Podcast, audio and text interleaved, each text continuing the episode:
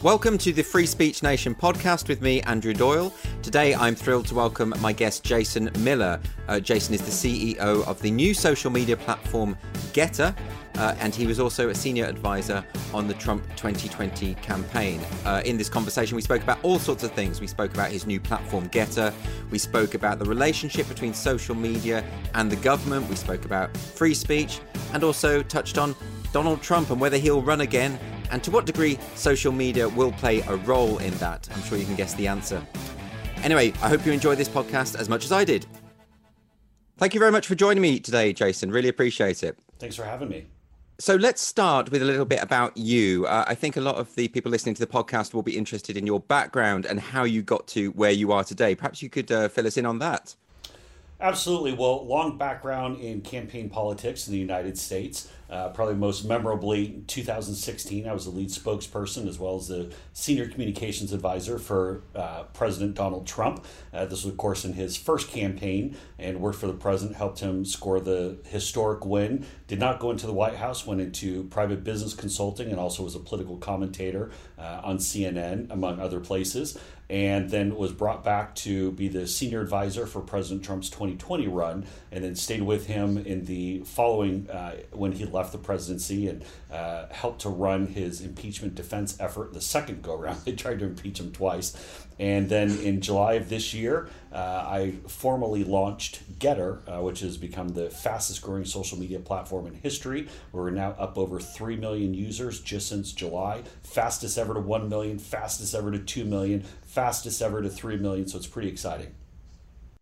So, in terms of setting up a, social media platform like this, uh, given your background, um, is there do people accuse you of, of setting up something which is specifically politically partisan? Is that something that is an inevitable accusation that's going to come through? Well, people are always going to go and uh, raise questions about uh, what angle you're coming from, or is there a particular bias? Uh, I don't hide for uh, any uh, second uh, that I'm a conservative Republican, that I'm a Trump supporter, but I think it's important that we have a free speech platform that's available to everybody. initially, a lot of the passion in the free speech movement is in the center right space. Uh, but that's not historically where much of the free speech passion has been. So as we start to see with even with uh, Mr. Agrawal, the new Twitter CEO, I think there'll be new restrictions, uh, more censorship uh, with big tech. Not again, not even just with Twitter, but with Facebook, uh, Instagram, all sorts of other platforms. I think we're going to start to see more and more people look for a free speech alternative. And one of the exciting things, I think one of the most um, uh, dynamic things about the Gettr platform this early on is the fact that only about 37% of the customer base is from the United States. We've really grown mm-hmm. globally. Mm-hmm. And so, just in the same way that people in uh, the UK, for example, don't wake up and say, are, are we Republicans or are we Democrats? Uh, people in Brazil don't wake up and say, are we Tories or are we Labor?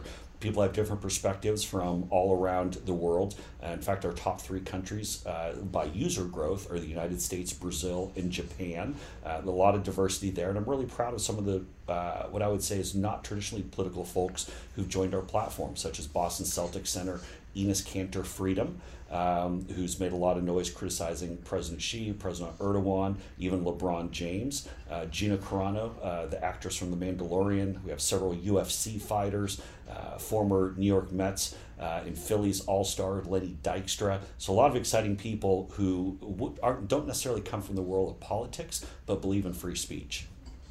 I think you raise a number of interesting points there. Uh, in particular, when you talk about this idea that the uh, the centre right seems to be the the space where uh, people are calling for more free speech. Now, when I was a, a young person, uh, it was very much more voices from the left that were, were calling for that. Now it seems that voices from the left are more hostile.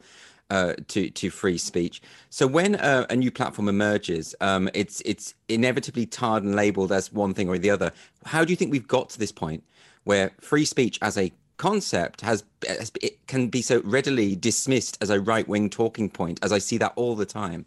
Yeah, I think that's a, a, really good observation. I think a lot of it is just simply that the, the traditional structure, whether that be big tech, whether that be the mainstream media, whether it be some of the uh, uh, the global elite, uh, to speak in a very general phrase, have been unable to control the political forces they've seen around them. And again, not, not just exclusive to the United States. Uh, look at Brexit, for example, the way that snuck up and surprised many in the UK media, many of the elites in the in mm. UK who obviously were very upset with that outcome.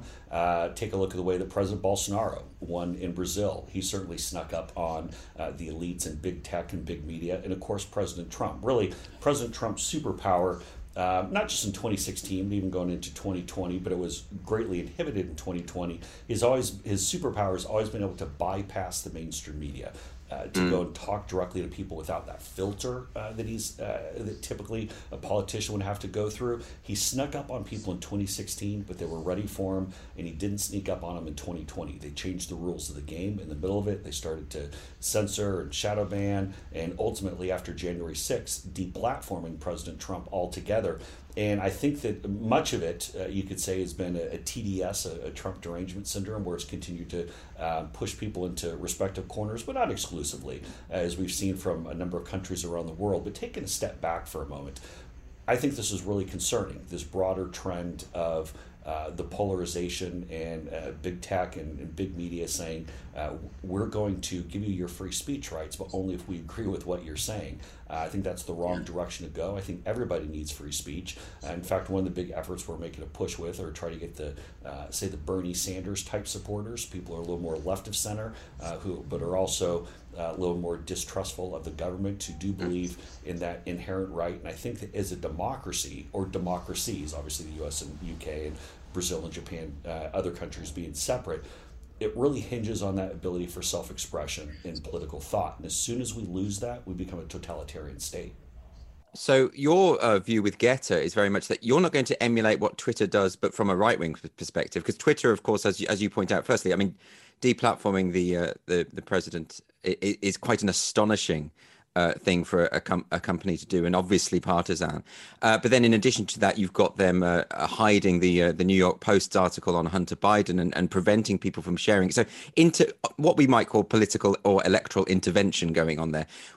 So, you would say that with Gettr, you're not going to do that against leftists. That's not the way you're going to run this. No, not at all. In fact, I'll frequently repost people uh, uh, saying less than favorable things about me just to show that hey, we allow, allow Democrats and uh, people on here. I'll usually make a snide comment such as uh, I think I found Hunter Biden's burner account or Hillary is this you. Uh, but uh, no, but we're not going to do that as long as you play within the boundaries. Obviously, we don't allow people suggesting. Uh, uh, unlawful activities or people threatening bodily harm, just in the same way that you, you can't walk into a pub and threaten someone physically and not expect there to be a repercussion. You can't go and threaten someone physically on the Gettr platform, and we're not going to put up with any racial or religious epithets. I don't think that's political free speech. I think that's going into a, a different road. But when it comes to your right to express yourself politically, even even if I am at the polar opposite of what I think, and if eh, or, or other people on the, team, we think you're absolutely crazy, and that's not the direction that we believe in. You're expressing your political thought. You're welcome to come and do it here. And in fact, we invite you. All that we ask is if you support free speech and you oppose cancel culture, we think you'd be a perfect fit for Gettr. And you will find, I think, that there will be lots of people from the left who are joining you in that. I mean, around the time of the, the Trump's election, I remember I was contacted by a number of Bernie Sanders supporters who had actually voted Trump ultimately. And I think it's tied to this these culture wars is that people find themselves politically homeless. We've had the same in the UK. The last election saw a landslide for the Conservative government, and you saw traditional Labour left wing voters uh, voting for the other side, which is a massive, massive shift. And one of the reasons is they they they feel like the left has abandoned them, that it's not really authentically left wing anymore. I mean, you mentioned Brexit. Well, the idea that the left suddenly comes out in, in force in favor of the EU, a massive pro corporate trading bloc that has capitalism built into its constitution, it, it feels actually incoherent to be an EU supporter as a traditional left wing person. So this leaves people completely uh, alienated. I mean, is it is it maybe the case that because of the culture war, because of these free speech issues that you're addressing, actually left and right doesn't really mean anything anymore. Yeah, and you're starting to. I think the whole traditional definition of left and right has changed. I think whether it be in the the UK uh, or in the US, I don't want to speak uh, more broadly around the world. Uh, but it's very much that, uh, ironically, uh, you can make the case that the, the Tories or the Conservatives uh, are more in favor of the working class people than uh, the party that's named the Labor Party. Same thing in the United States, where the parties have really realigned to where the Republicans are really the party of the working class. Democrats are the party that, with the exception of specific, say, racial or um, you know, whether it be you know racial or gender or some different uh, identification politics that are carved out, it's largely the party of the uh, ivory tower, college educated, um, global um, elite type class. And so it's really it's it's rearranged, it's changed a lot. I think a lot of that has to do uh, domestically with President Trump, and obviously as we saw with Brexit, those are kind of the, the changing winds globally. Can I ask you specifically about setting up Gettr and um, and the problems that you might face? And I, am thinking specifically here about Parler, for instance, and the way in which when once Parler was set up as an alternative to Twitter, the major social media tech giants collaborated, as far as I can see, um, to uh, eliminate it, to prevent it from uh, succeeding. Uh, do you sense that you will have any kind of difficulties of those kinds as Gettr continues to grow? Great question. I think that the approach that we've taken has been much different. We've had a robust and proactive moderation policy since day one. And I do get heat from that from some folks saying, well, wait a minute, um, how can you have a robust and proactive moderation policy and still be the free speech platform? And that's simple because you do have to have some boundaries, some standards. You can't have people being doxxed, uh, you can't have people uh, uh, putting out and, th- and, threatening individuals or suggesting illegal activity or sedition or things like that. The problem with Parler is that they had zero moderation, and there's a difference. The when you talk with some of the big tech partners or people that you might have to work with in some capacity, as long as you have a moderation platform and you're proactively addressing things and you do have terms of service that are abided by, we use both an AI system and also human moderator, so it's a two prong approach to go and deal with it um, then you can work well together. They might not like your political backing, uh, but the fact of the matter is that we do moderate the platform. Parler's problem is they literally had no moderation. They had what they call a, a community approach. Here's the problem when you become a successful free speech platform, you get attacked by the CCP, you get attacked by ISIS, you get attacked by the Russians, you get attacked by uh, uh, left wing bots and trolls there are people who flood your platform or attempt to flood your platform with so much material simply to go and try to say, well, look at all this bad material that's on the platform. You mm-hmm. need a bigger set of hands to help than just the quote unquote community standards or community policing. That's just, that's not enough of a defense. That's really interesting because I think when Gab uh, originated as well, and of course this was not set up as a uh, whatever you want a far right platform, but of course because they had a complete um, free speech policy, inevitably far right accounts that wouldn't have been acceptable on Twitter migrated there. And then, of course, the left wing activists and publications could point at it and say, look, look at these accounts. This means it's a far right platform. So you're trying to find a way to avoid that kind of scenario whilst upholding free speech. It's quite a difficult balance, though, isn't it? Because, I mean, some people would come back and say, well, if you're moderating it, it's always open to uh, exploitation in the future. It's always possible that your moderators uh, might allow their political bias to come into the process. And, and whenever that happens, of course, that might run the risk of discrediting the principles of the site. Is that something you're ever concerned about? Oh, of course. Excuse me. Of course. And that's something we pay very close attention to. All moderators uh, who join the team have to go through pretty extensive training. We also do extensive background checks. Um, and I think also uh, leadership starts from the top down. And you can see how active I am in engaging with Gettr users um, on a, a, very frequent basis. I think the customer base, the platform people know that I'm actively engaged, and so I see what's happening on the platform. Mm. And users will flag if they think that something was unfairly tagged or they want a, a better explanation. That's something that I personally will go and, and address with our customer support team as well as our moderation teams to make sure that's happening. But again, what people want. People uh, who are being uh, sent off to Twitter jail or put in digital jail with Facebook and things like that. It's not because they're they're trafficking in illegal activity. It's not mm. because they're uh, they're going in and saying that they want to uh, cause sedition or they want to uh, they're hurling uh, racist or religious epithets or those types of things. The people who are being sentenced to digital jail.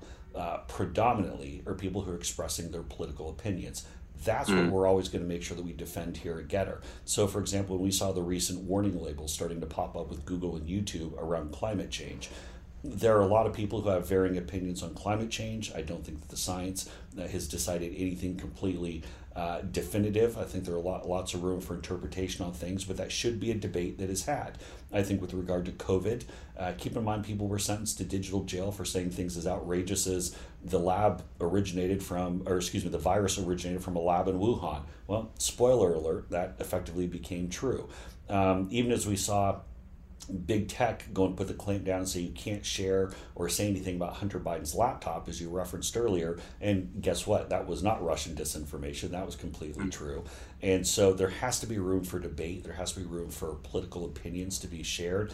That's where the hunger is, and I think that's the mark I think a lot of these these folks have missed is that uh, this isn't some uh, this isn't about uh, half nude pictures of Madonna, uh, which by the way I think we can probably agree. I have not seen them. Just to be clear for anyone uh, who's watching, I've not seen. I don't want to see Madonna half nude, fully nude. I don't even want to see Madonna at all. But this is not about Madonna having some part of her body exposed or not exposed and what's appropriate. This is about people determining their own self destiny, their self expression, their political beliefs in a very turbulent time in society. So there are grey areas within all of this uh, kind of thing. I mean, uh, so let's take the example of of co- I mean, you mentioned the idea of the the, the Wuhan uh, lab leak theory, which now, of course, even the Biden administration are, are looking into and, and, and are suggesting might be the case. Uh, but at one point, accounts were being banned for for making that suggestion. They were, they were being dismissed as racist, all the rest of it. And similarly, um, with any kind of people questioning uh, the consensus around COVID, and of course that is something. It's a new virus. That various uh, experts disagree on this. And you, as a social media platform, of course, I suppose it's not really your job to to to become experts in epidemiology and to determine what information is allowed and what information is not allowed. But then to take it to even further extremes, when people are wrong about history, for instance, when people deny the Holocaust, when people do that kind of, of thing, do they have the right to do that? Well, again, it's tough to do in a, a, generalization type way. You have to see the post by post. Uh, mm. Again, we do have pretty definitive terms of service. So, going to your first example there with regard to, uh, there are a lot of people who talk about different theories on how best to treat COVID.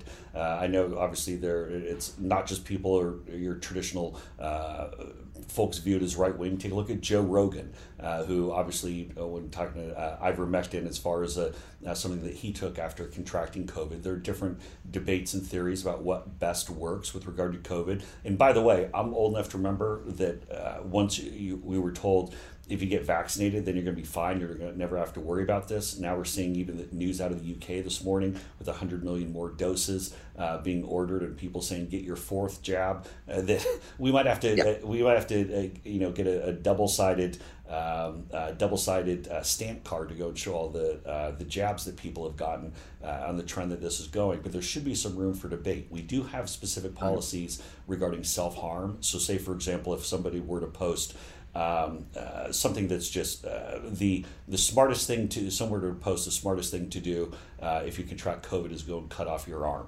Uh, okay, obviously that is something that's pretty clearly suggesting self harm.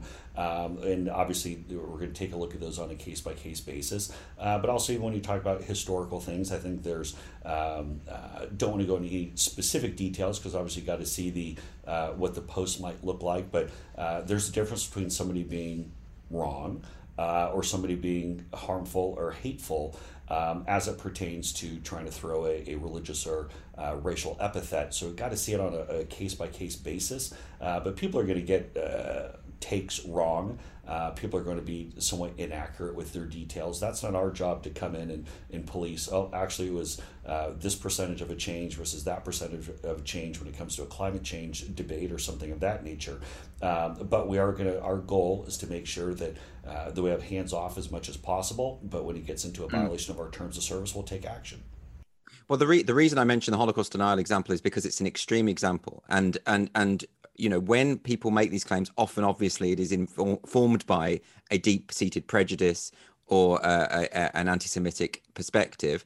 But what I what I think is that, for instance, if you take the historian David Irving, who who uh, whose facts and figures did not add up, and the best way that he was um, his his views were discredited were by other historians. In other words, people engaging with what he said, exposing uh, how it was wrong, uh, rather than locking him up in a prison, uh, which is what actually happened, which then, of course, gave him a kind of martyr status, and people started to think, well, maybe there's something in it. So, I, you know, my view on this is even if it's a deplorable, uh, repugnant um, misrepresentation of history for for personal discriminatory reasons, perhaps the best way to expose that is to allow them to say it, but then critique, ridicule, whatever. That that's my view on that. Do you think that's that's right, or are there limits? So uh, I think I think there I'd take a little bit different perspective. I think that there are limits. I think that where you have to watch it closely and why it's tough to do just uh, necessarily. Uh, I'd have to see a particular post. Uh, of course, the uh, the Holocaust happened is one of the most horrific things uh, that's happened in human civilization,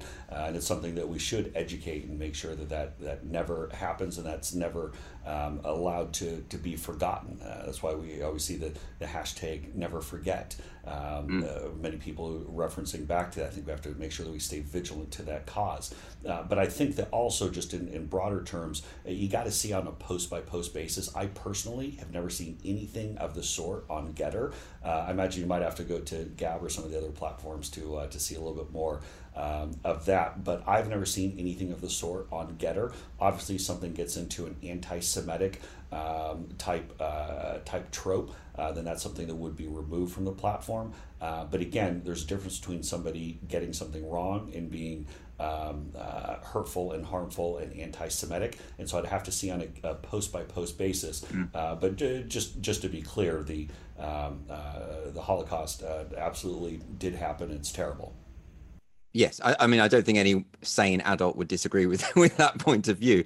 Um, but then what about the question of abuse online? So, for instance, when I'm on Twitter or something, I get abuse every day uh, from strangers who don't know me. Um, my view is I don't want them banned from the platform. I want to, as a user, take matters into my own hands and just block them. I want to have that power to decide who I listen to. That's part of my freedom as as well. And um, I would be a bit nervous actually, and, and I don't like it when Twitter uh, nukes those accounts that have been uh, abusive towards me because I, I think they are entitled to do that under their free speech rights, but I'm not in, I'm under no obligation to listen. And so that's what the block feature does. Ironically, I think the block feature on Twitter is is the, the, the feature that is meant to preserve free speech and free expression actually. Does that make sense? Uh, it does. Uh, I do think that when, again, there is a difference between somebody saying uh, you're an idiot uh, or you're wrong. Uh, hey, I even get it sometimes on my own platform. So uh, I get it a lot on Twitter, a little bit less on Gettr, but I get a lot on Twitter. Um. But there's a difference between saying you're an idiot or you're wrong, that type of thing, versus saying I'm going to come over to your house and hurt you. Uh, and there's right. everything in between is everything in between and that's where it has to be looked at and that's why it's tough to do really kind of the, the overgeneralization because the abuse uh, different people uh, different people could uh, interpret abuse in different ways. Uh, some people, if they're uh, very much a snowflake, could say um, any criticism in the slightest bit is abuse. And certainly I see that on Twitter all the time. With, mm, usually yeah. people who are big into identity politics um, like, oh my gosh, you uh, criticized me in some way. I'm going to scream bloody murder and say that this is clearly, uh, you know, uh, something that's you know based on on race or religion or um, you know uh, gender identification or something of that nature. Um, but it might simply say somebody saying that they disagree with them. But if it's it's yeah. when when I look at abuse it's is this something where they're specifically trying to uh, generate harm uh, to somebody um, and i think that's that's different from just a, a disagreement online and so uh, we watch that we do track that um, if somebody feels that they're being abused they can certainly report it we also have users who can report that as well and we take a look at those on a case-by-case basis and uh, can I ask another question about the details of this in terms of uh, satire and parody? And you know, I mean, I, I have a personal interest in this, of course, because I have a, a, satire, a satirical persona account on on Twitter, um, and there are often overtures to suggest that those sorts of accounts, anonymous accounts, uh, should be banned, should be removed. Um, but of course, uh, there's a lot of mileage in in satire and and and creating these these false personas that can expose things in society that that that, that people perceive to be wrong. Uh, but they're also often open to misinterpretation because, of course, if you have a satirical account, um, it might be saying misinformation, fake fake things, but it, because it's mocking uh, the kind of people who do that, right? So it takes it it takes a sort of level beyond just reading it at face value. You need to understand what the what the writer is doing there. Will there be any room for that kind of thing on your platform? Will will those distinctions be made? Well, of course, there's there's room for satire, and where that issue most frequently comes up. So, for example, um, remember in the early days of Twitter, there were always the not somebody accounts. Um, yeah. You know, the the you know not Boris Johnson, not Donald Trump, and people do the opposite. Uh, you can there for sure. There's uh, room for for parody and things like that. You just need to clearly label that it's a parody or satire account.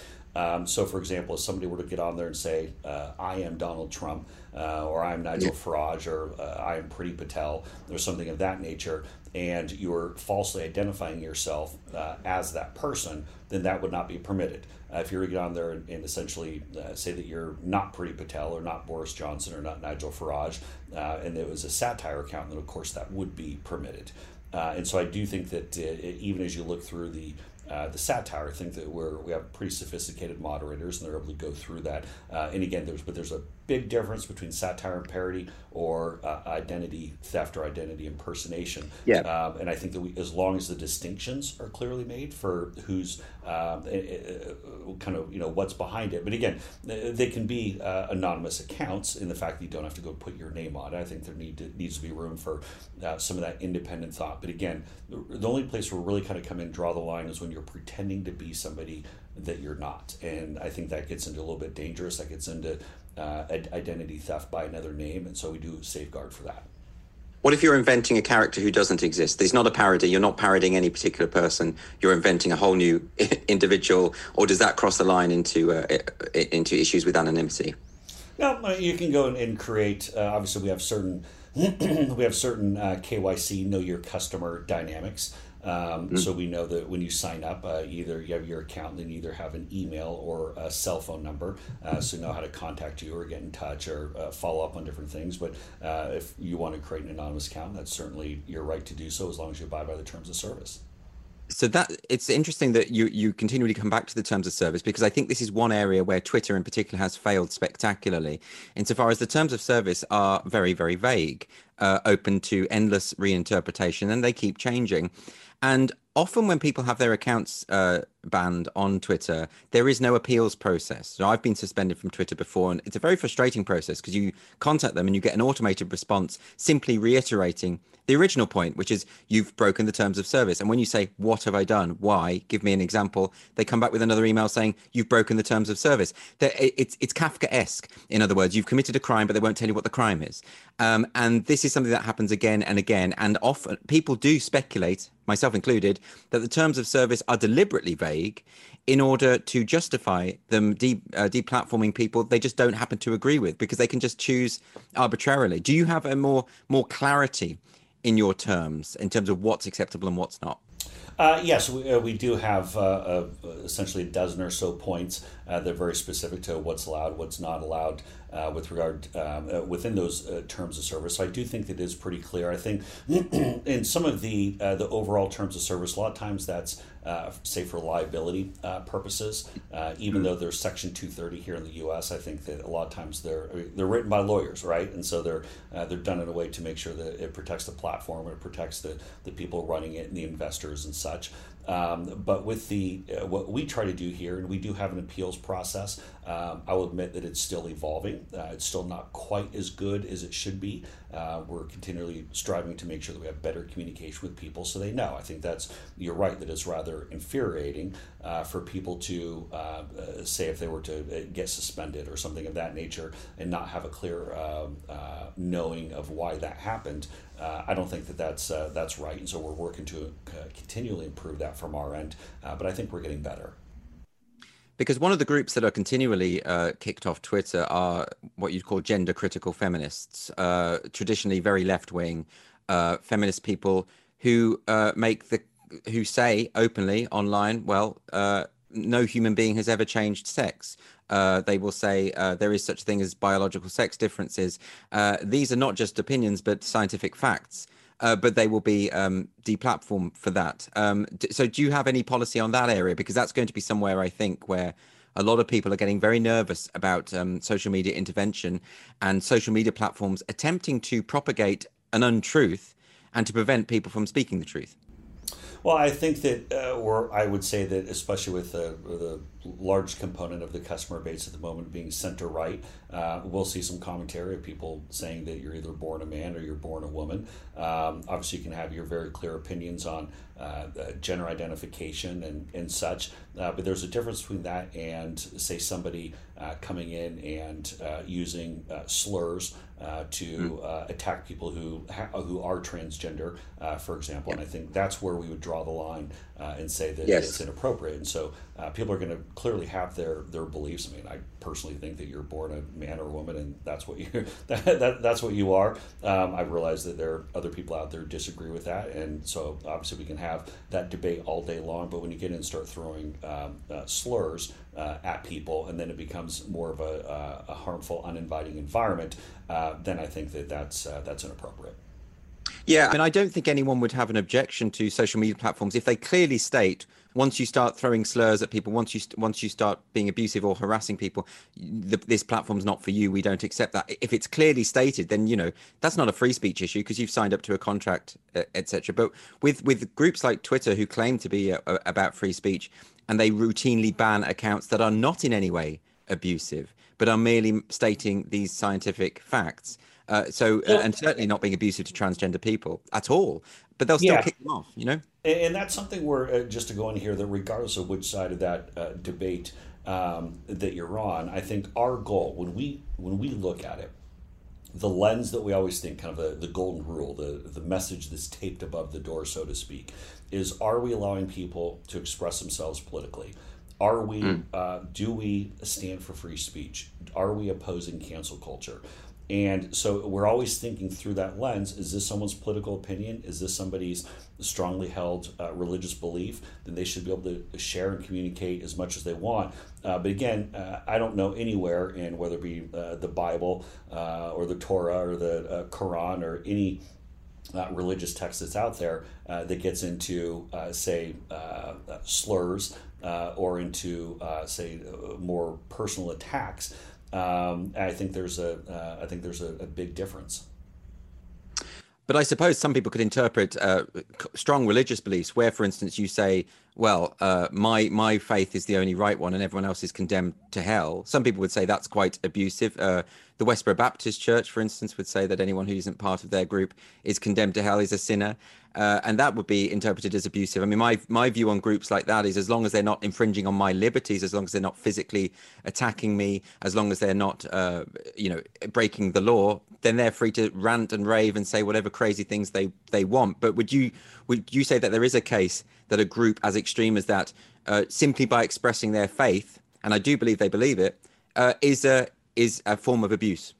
Well, again, I think you hit the nail on the head, especially in the U.S., but in most Western cultures, your free speech rights extend right up to the point where you start to uh, infringe on somebody else's. And so, mm. as long as what you're stating, what your beliefs are, are not uh, invoking some aspect of harm or physical threats um, or, or, doxing or slurs or something of that nature to somebody, as long as it's not harming them, then you can have your opinion. Uh, I might disagree with it, other people might disagree with it, but that's kind of the whole point. Uh, yeah. The point of something like Gettr isn't to have a bunch of commonality uh, of political thought. It's about to foster these ideas. And so we're going to have people from the right, we're going to have people from the left, we're going to have people who are on uh, Gettr on this platform. They're debating back and forth, but you have to have this marketplace of ideas. And I know that's something that's really been trampled on over the past decade, as you referenced just a little bit earlier. But we have to have that digital town square because it's very clear, especially with uh, Mr. Agrawal taking over at Twitter. They've already started make their certain moves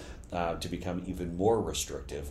Uh, it's mm. clear that uh, those are no longer free speech platforms, and you can make the case if they ever truly were. Uh, but now they've become uh, they're like Skynet and Terminator. They've now become fully awakened, uh, and their mission is to go and snuff out anyone who disagrees with them. At Gettr, we have a different approach. We want people from all backgrounds and all persuasions to join our platform. And again, your free speech extends right up to the point where it starts to infringe on somebody else's uh, safety or well-being and as long as you're not getting to that point then you should be able to have your free speech I think I think you're absolutely right about that. The trouble is that, that other groups and, and social media groups and activist groups have redefined what it means to be safe and they will say that difference of opinion makes them unsafe, and they will use the language of health and safety to justify uh, deleting accounts. They will say that uh, by making that point, you are if you are erasing our existence. You are, you know they will use this histrionic language, and a lot of this culture war stuff, from my from my perspective, is a game of language. It's it's it's just wordplay. And actually, we perhaps have to restore what it means to be unsafe. If someone is posting my private a home d- address online and and calling for people to come around and attack me that clearly is a threat to my safety someone uh, throwing slurs at me online which i can just block and ignore that's not making me unsafe you know that's the difference i think do you take into account this idea of psychological harm well, we do, again, going back to the point I said about supporting free speech and opposing cancel culture.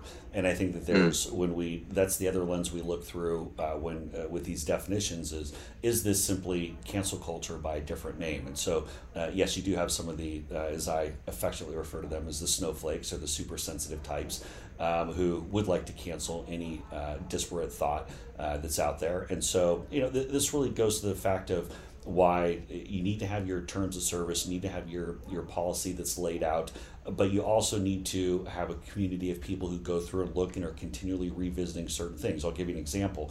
Um, uh, after the, the terrorist attack outside of the Air Force Base um, in, uh, in Kabul, uh, when there were the, uh, the Americans who were killed as well, the 13 Americans, as well as I believe there are uh, nearly 200 um, Afghans uh, who were killed in that, that terrible bombing uh, we had a decision to make because there was some video that was posted of effectively real time deaths um, yep. uh, that were on video. And we came together and decided that, again, this is a tough decision, that uh, the actual act uh, of somebody taking someone's life is not something that would be permitted uh, on Gettr. Uh, but as we show the, uh, the wreckage and the carnage of what a terrorist attack or other things would look like, that people have to be able to share that and show that to show here is literally what happened. And so we will continually make decisions. We're not going to get it right every single time, but we're going to do our best to maintain can you express yourself politically? Are you not harming somebody? And again, since we look, look at it through the lens of support free speech and oppose cancel culture, that is different from I think some of the uh, sensitivity Nellies um, uh, who uh, run around and say, "Oh, you uh, uh, you know you offended me. Um, you, you, must go and remove that." So, uh, given the extent to which uh, GETTR is growing so rapidly, it, it, would suggest that there is a real appetite for this kind of platform where you don't have this paternalism of someone sort of deciding what's best for you to read. Um, and do you think that companies like Twitter, I mean, you mentioned their new policies that you think it's going to become even more censorial as it goes on. Uh, do you think that, because at the moment, a lot of people fear that the, the, the social media, the Silicon Valley oligopoly is sort of now set set in place and cannot be disrupted, cannot be changed. Are you confident uh, that that we will be able to reopen the marketplace of ideas, that other companies will emerge without being crushed by by these uh, these companies? Well, absolutely. I mean, you look at the fact I think Facebook and Twitter are ultimately dying platforms, um, and that's not just uh, the hyperbole of it. Look at Facebook's actions, for example. They're changing the name of their company. I mean, it doesn't doesn't get much more direct than that. I mean, if you're changing the name of your company, then you know that that's not winning. Uh, Mark Zuckerberg recently said that uh, Facebook is going to lose 45 percent uh, of their uh, teenage users within the next two years because it's essentially viewed as being an old person's platform. Uh, continued to see their stock price drop, obviously, with Jack Dorsey now stepping aside. I think he was just tired of being the punching bag over and over. Uh, they're going to continue to see people leave as the new CEO uh, continues to put in new restrictions. I think that over this past year, you know, our market research has shown that upwards of 20 to 25 percent of Trump supporters actually left social media after he was deplatformed. They just decided that they didn't want to be a, a participant in this this rigged system um, mm. and be uh, subject to so much left wing hate. A lot of those people are now coming off the sidelines. I don't think that all the power should be consolidated just with several big tech oligarchs in Silicon Valley. We need to have a lot more diversity of thought. I think we need more platforms. I think there's room for additional platforms, and that's part of the reason why we're growing so much. So, so you are optimistic ultimately that this will will happen. I think it's just because of the extent of the power that Silicon Valley seems to wield at the moment that it just it just feels impossible. However, I mean, you raised a very interesting point about uh, how nakedly partisan they are now. Uh, there's no uh, effort at hiding it anymore, and I think really uh, the turning point was obviously uh, deleting President Trump's account because I don't think I think that disturbed a lot of people on the left as well. I think it disturbed a lot of people who don't agree with Trump. You know, he was the sitting president, and this this this decision was made, and some of the justifications were so uh, lame. You know, the, the the when he tweeted out that he he wouldn't be attending the inauguration, Twitter claimed that this was a dog whistle to say to his uh, more radical followers, you can go and cause trouble at the inauguration because I won't be there. I mean, that is such a stretch. I mean, it absolutely, I mean, certainly Trump's tweets wouldn't uh, come up to the Brandenburg test of incitement to hatred. So uh, I think that might be the. Do you think that that moment was really the turning point of Twitter's demise? Yeah, I think that's really smart observation. Keep in mind, it wasn't just Twitter. Obviously, Facebook kicked off President Trump. Uh, yeah. Google and YouTube uh, deplatformed him. Obviously, Instagram, which is owned by uh, Facebook, uh, all of the, the social media accounts, uh, even had the ones who President Trump was never on, uh, whether it be Snapchat or Grindr, things of that nature, came out and said, "Hey, we're not going to allow you on here." Which you know, hey guys, just let you know, President Trump was never on your your platforms in the first place. I always thought that was a little bit kind of funny. Um, but the fact of the matter is, is that that was a big turning point in social media history because to mm. actually deplatform a sitting president of the United States, that really at that point they're operating in completely unbridled territory. Ever since then, the guardrails are completely gone. Uh, in fact, we saw Facebook uh, earlier this year say that they would be ramping up their uh, global quote unquote anti disinformation efforts um, in advance of elections that are coming up in the Philippines and Brazil and France and Hungary uh, and even the US midterms. Just to be clear on this point, what they're saying is we're going to try to duplicate the same stuff we pulled off to beat President Trump in all these other countries where we're concerned that the candidate uh, or, the, or uh, that we don't like, uh, the right of center candidate, might win. And so, be very clear, they're not scaling back. I get asked the question all the time do you think these big tech companies will learn?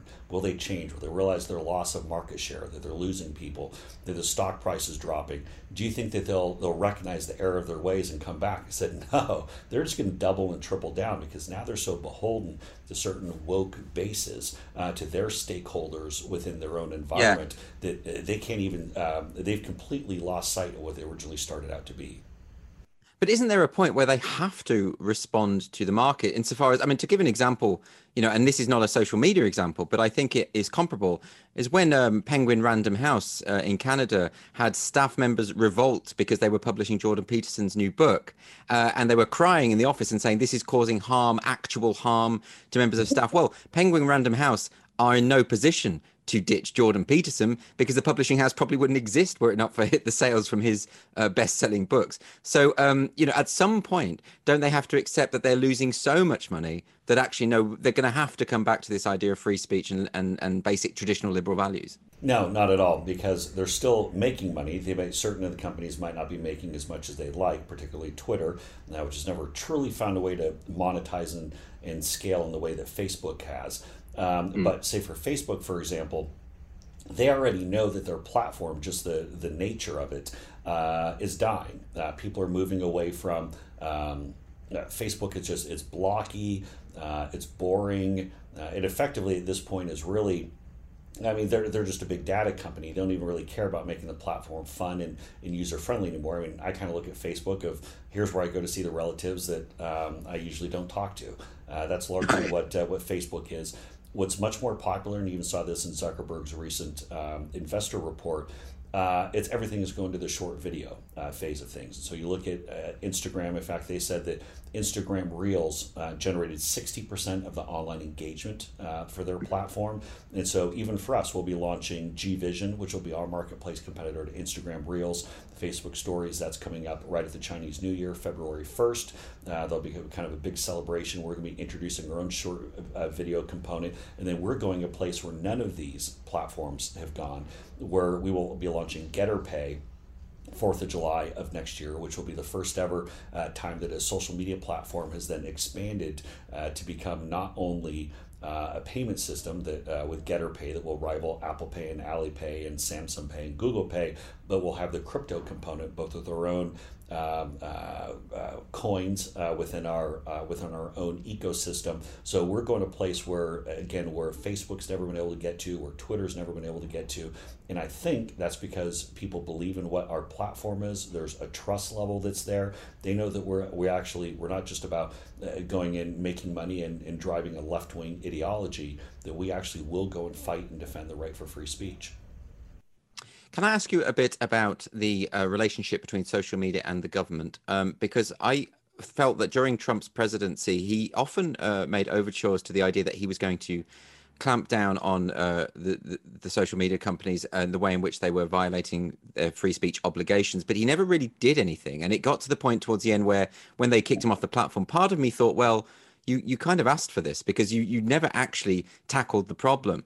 Um, and let's take, for instance, the Communications Decency Act. Would there not be a case to be made that that could be revised in some way? I understand why it's there. I understand that that news outlets and online outlets can't be possibly held responsible for everything that is posted, all those comments that are posted underneath. They can't be held responsible if if they don't remove a, a libelous comment, for instance. It would be impossible to moderate it. it, it it's it's not feasible, and that's what the the Section 230 is there to to, to help to protect.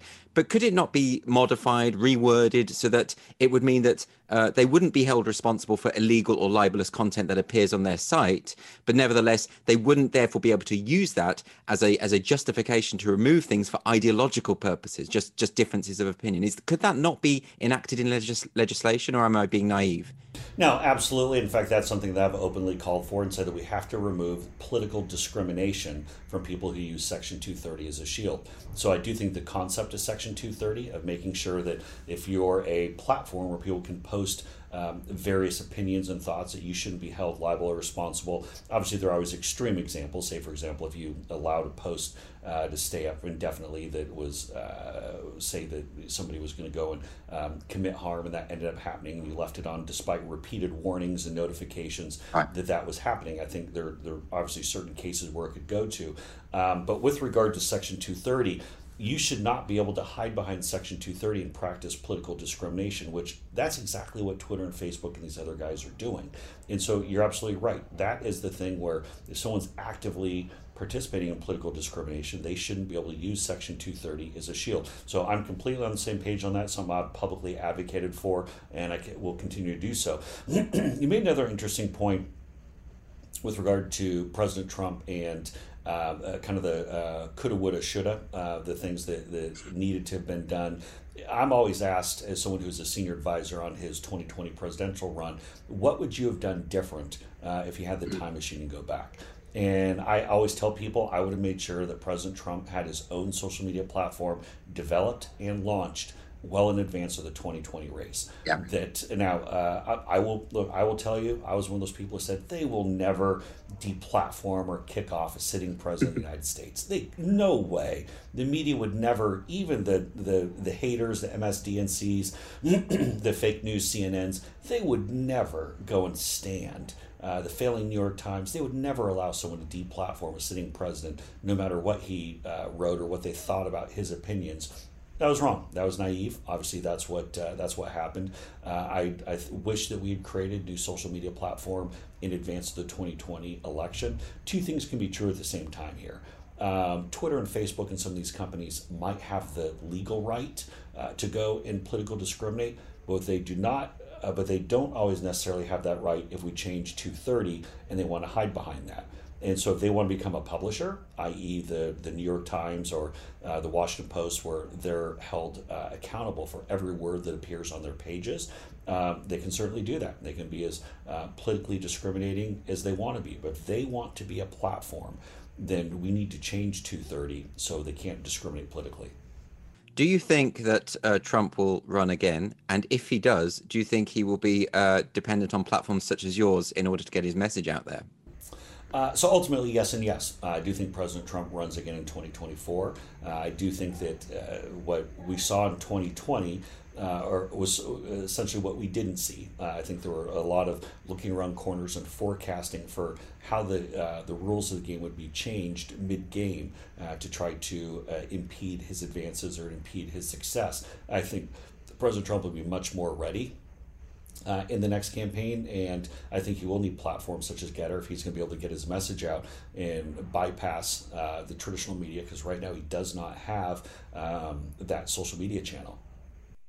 But of course, if he were to go on to Gettr uh, in advance of the next election, people would then say, "Oh, well, that's Trump's platform," and people would inevitably try to paint you as a fully partisan platform.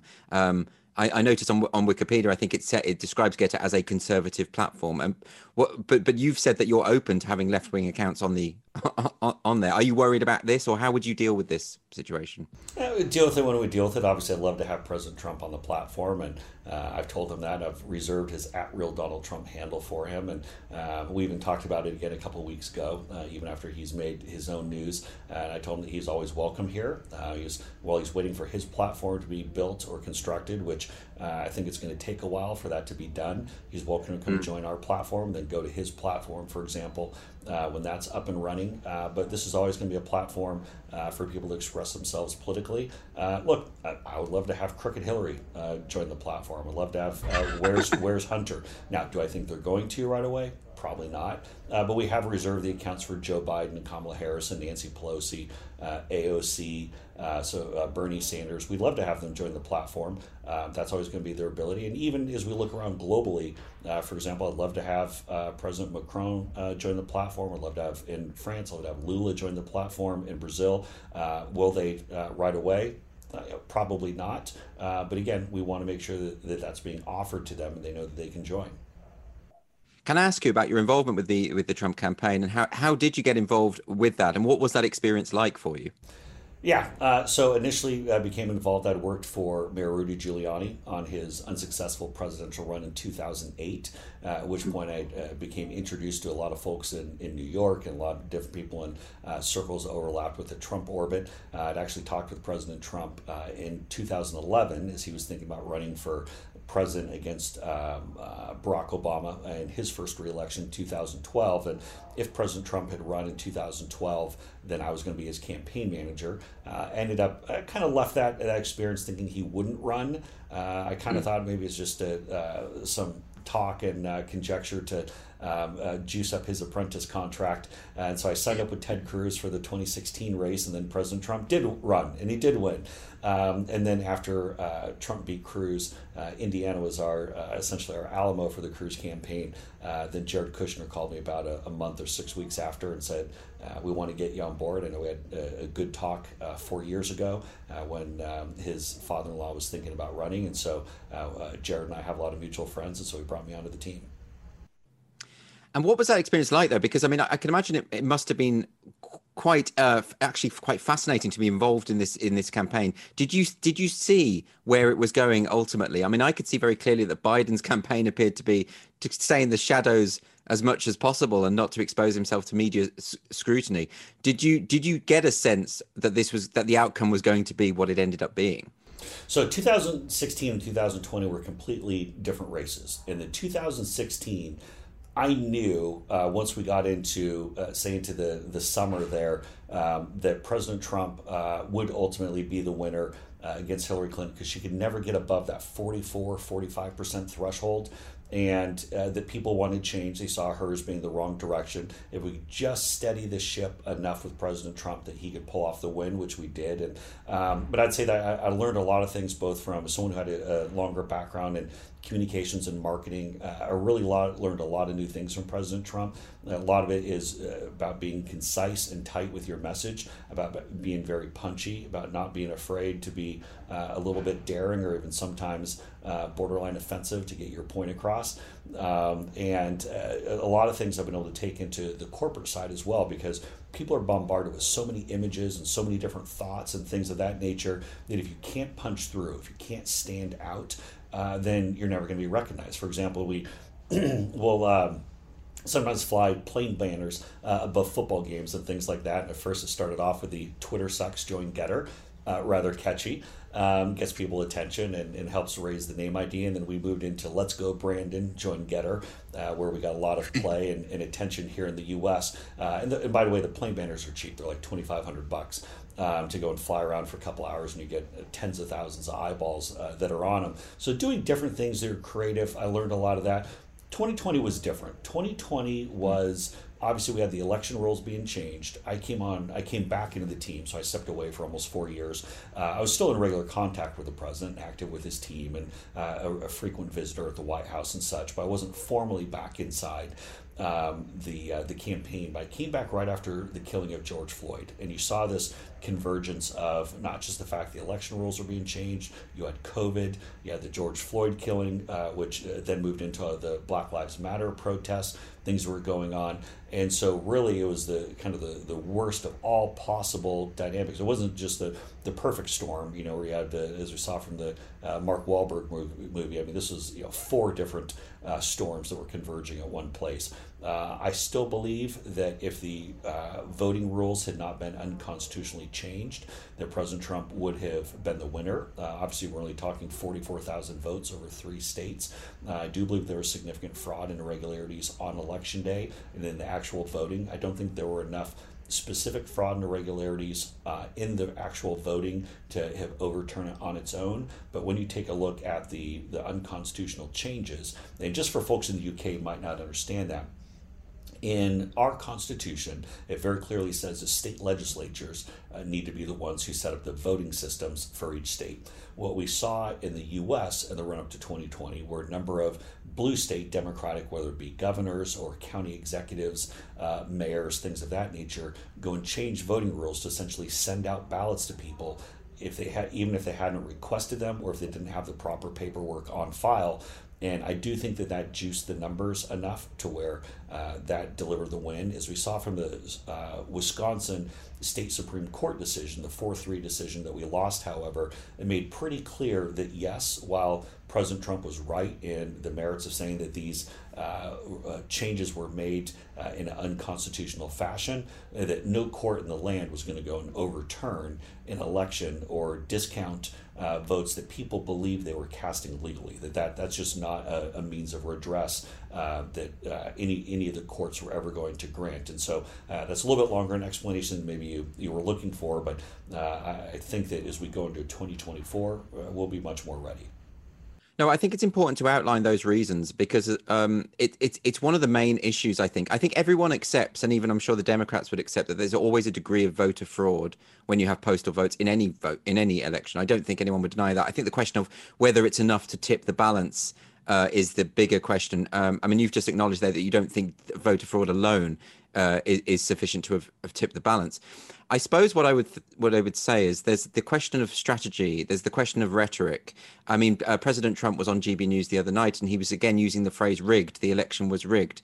Um, after the uh, after the election, and we had the build up to the uh, the Capitol riots, where he was making similar uh, claims and saying he won the election this i think i fear when it comes across to the public it sounds like a sore loser. I don't think strategically it is a good idea to keep going on about things being rigged and that in itself i think could be one of the major reasons why he wouldn't win next time because he seems to be re-emphasizing this. Do you not think there's a point to that? Um, certain points of that i agree with you. Certain points i might push back a little bit. Um, look i've told president trump that i think that he needs to talk much more about the future uh, as opposed to 2020 I do think that the hmm. election rules were rigged, as I outlined on the, the state by state, how they circumvented the legislatures and had partisan actors go and change the rules to try to goose effectively what the outcomes were going to be. I do think that that system was rigged and it was during the game. The same thing you get to halftime of a football game, and then they decide that uh, the other team gets uh, uh, gets you know more uh, free kicks than uh, than the other side um, uh, from a you know from a penalty or at the end of the game in a, a tiebreaker situation. One side gets five kicks, the other side gets three, or something of that nature. Um, you can't go and change rules like that in the middle of the game. You can't change it at halftime. It has to be something that's that's clearly done. There's systems and procedures in that. So I do think that it, that it was rigged, um, but I also don't think that President Trump should talk about it as much um, as he does. I think that more of the future-looking vision. I think highlighting um, particularly where Joe Biden has caused these crises, whether it be on the southern border, whether it be on failure to stand up to China, whether it be that's flying over Taiwan on a daily basis, or the nine dash line now extending effectively to Honolulu. I mean, there's really uh, no. Um, uh, there, there are no checks on China. Um, but you look at the uh, the fact that Afghanistan withdrawal was a disaster. Many of the reforms uh, that brought about by the Abraham Accords uh, have been torn up because uh, Hamas no longer is worried that uh, that the U.S. will come in and smack them or defend Israel. Their right to do so. We see the hyperinflation crisis. We see the gas price crisis. All these things. This is just Joe Biden's first year. I mean, think uh, what the guy's going to do in his next three years. Biden does not look well. He's bumbling. He's stumbling. He's barely coherent Kamala Harris is so bad that her poll ratings are even worse than Joe Biden's. That's why I think when President Trump runs in 2024, it won't be against Joe Biden or even Kamala Harris. I think it's probably going to be against someone like a Gavin Newsom. That's very interesting. I, I think to focus on Biden's failings is, I mean, that's my view. Is that it's, it's the more strategic uh, approach, and it seems that you share that view. Um, but when it comes to Biden, I think I agree as well. I, I can't see a, a, scenario where Biden would be running again. But do you think that, given the the way that the media have been treating Biden with kid gloves, I mean, you know, we saw with Afghanistan that was the first time I think where he was subject to any kind of serious media scrutiny, where he had to answer difficult questions. I hadn't seen any evidence of that happening before. It's as though the media were, on the whole, giving him a very very easy ride. And uh, you do seem to have that problem in America with the broadcast media in particular, is that they are so politically skewed one way. Um, doesn't that make it, as with the social media issue, with the social media tech giants, does that make it almost uh, impossible under those circumstances um, for a Republican candidate to to triumph? No, not at all. It definitely makes it more challenging. Uh, we've always known that um, that the, it's not a completely fair game. Uh, but it's uh, having the at least having the rules in place uh, to understand. We know we're not going to get all the calls uh, from the referees, uh, but there's a difference uh, again between the, the structural changes. I think part of this is the need for social media platforms such as Gettr. The reason why you have to have these additional uh, means of communication. Even take a look at Brazil, where President Bolsonaro has the media stacked against him. The need to have social media uh, platforms, a way to communicate directly to people.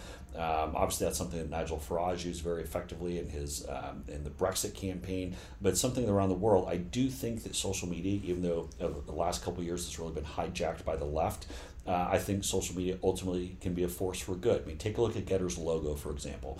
Our torch that we have literally represents bringing light, bringing democracy to places where it doesn't exist. And that's what we think, whether it's taking down the CCP, or bringing free thought, free expression into totalitarian regimes around the world. We want to have people in control of their own speech, have people in control of their own expression, of their own destiny, uh, ultimately in, in, control of their own money uh, for what they're going to be doing here. And so it's very much a, a freedom loving concept. And we want, I think social media can be a, a force of good uh, to help do that. I think it's just gotten off track the last few years by some of these greedy Silicon Valley guys who decided to shift into world framing. Do you think, given the institutional capture of the what we call the woke movement in all uh, areas of life, in terms of um, media, in terms of um, academia, in, terms of political and cultural institutions across the board, even the judi- judiciary and the law enforcement uh, institutions, you know, uh, do you do you think that, given that situation that we currently find ourselves in, and given that this movement is so hostile to the principle of free speech, do you think that we are winning the free speech argument at the moment? I think that we're turning it around at the moment. Uh, I would not say that, that we're winning, uh, but I think the, the bloom is coming off the rose, so to speak, with regard to this woke movement and a lot of the counterculture and the um, uh, what we've seen over the last couple of years where it's just cancel everybody, wipe everybody out. They have to be eliminated. Uh, this person must be banished from society. I think we're now starting to come out of that uh, that fog, so to speak. Uh, we're not there yet, but I think we're definitely in the process of turning it around. And I see Gettr being at the tip of the spear of that. Well, thank you very much for joining me today, Jason. If you just want to remind everyone where they can sign up for Gettr or, or, or reach you. Absolutely. So you can go to gettr.com. You can go to the Apple Store, Gettr, G E T T R. Go to the Google Play Store, G E T T R. Real simple pull up. It is easy to create the account. A couple other really cool things. If you're worried about losing any of your uh, your intellectual property from Twitter, for example, you can actually import in all of your tweets in your Gettr timeline, which is very cool. So that all comes with you. That's your property. If you go and look at your terms of service for the other companies, they will tell you that uh, they will make clear they don't actually own what you post because then they'd be a publisher. And so that intellectual property come with you. We're going to do the same thing with Instagram uh, posts uh, and being able to import those in when we launch our short video series. Uh, so Gvision uh, coming up here uh, right around February 1. That's going to be cool. And so Gettr, again, if you support free speech, oppose cancel culture, come and give us a try. Thanks very much for joining me today. Really appreciate it. Thank you. Thank you for joining me for the Free Speech Nation podcast with my guest, Jason Miller. Please do check out gettr.com and see what he's up to.